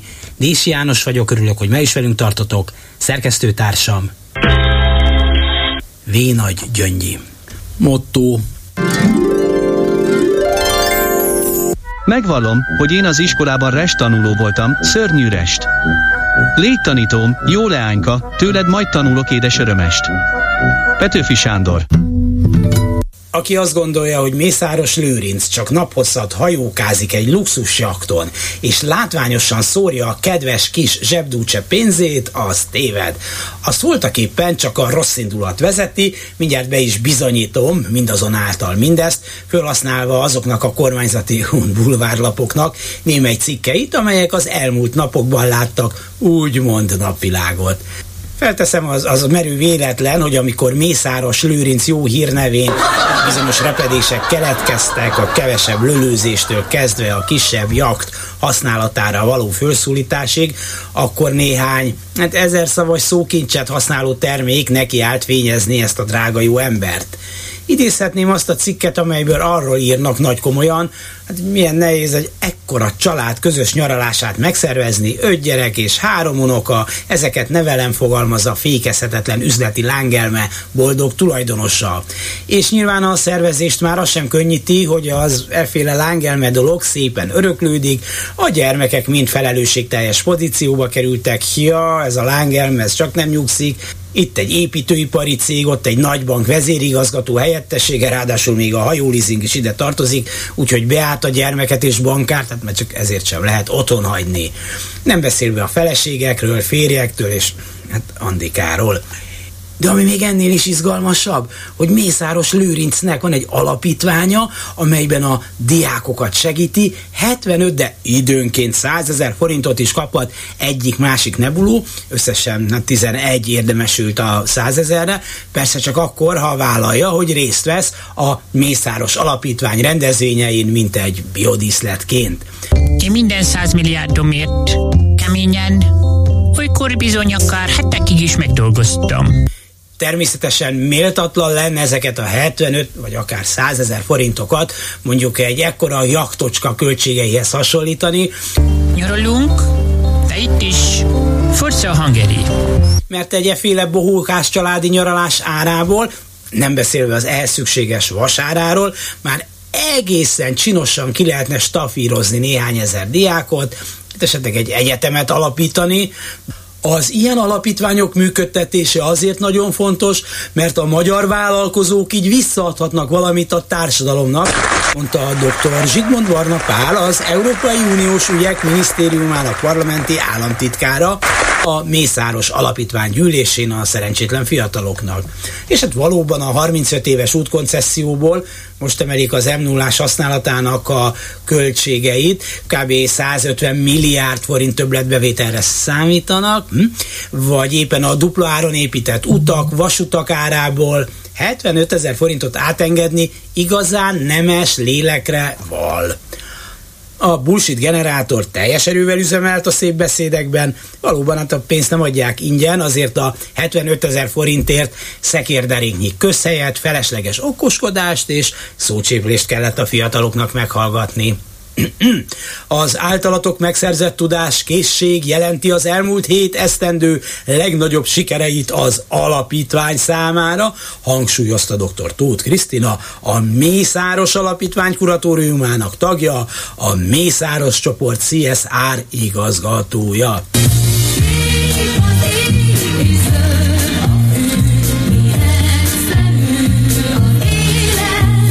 És még elképzelem, amikor elmondják, hogy tudás és szorgalom nélkül nincsen siker, amiért bizony keményen meg kell dolgozni, mert másképp nem megy gyerekek, ugye? Elsősorban dolgozni kell mindig, folyamatosan munka, munka, munka, mert a tanulás is munka, akkor most tessék egy kicsit hálásnak lenni, aztán mindenki mehet haza a csoportkép után, ahol mosolyogni kötelező. És kérjük, aki két zsemjét vett el az ozsonna asztalról, az egyiket tegye vissza, vagy különben az árát levonjuk a nagy lelkű ösztöndéból. Úgyhogy ne legyetek bátortalanok, bátorok legyetek. Esti gyors, a hírek háttere.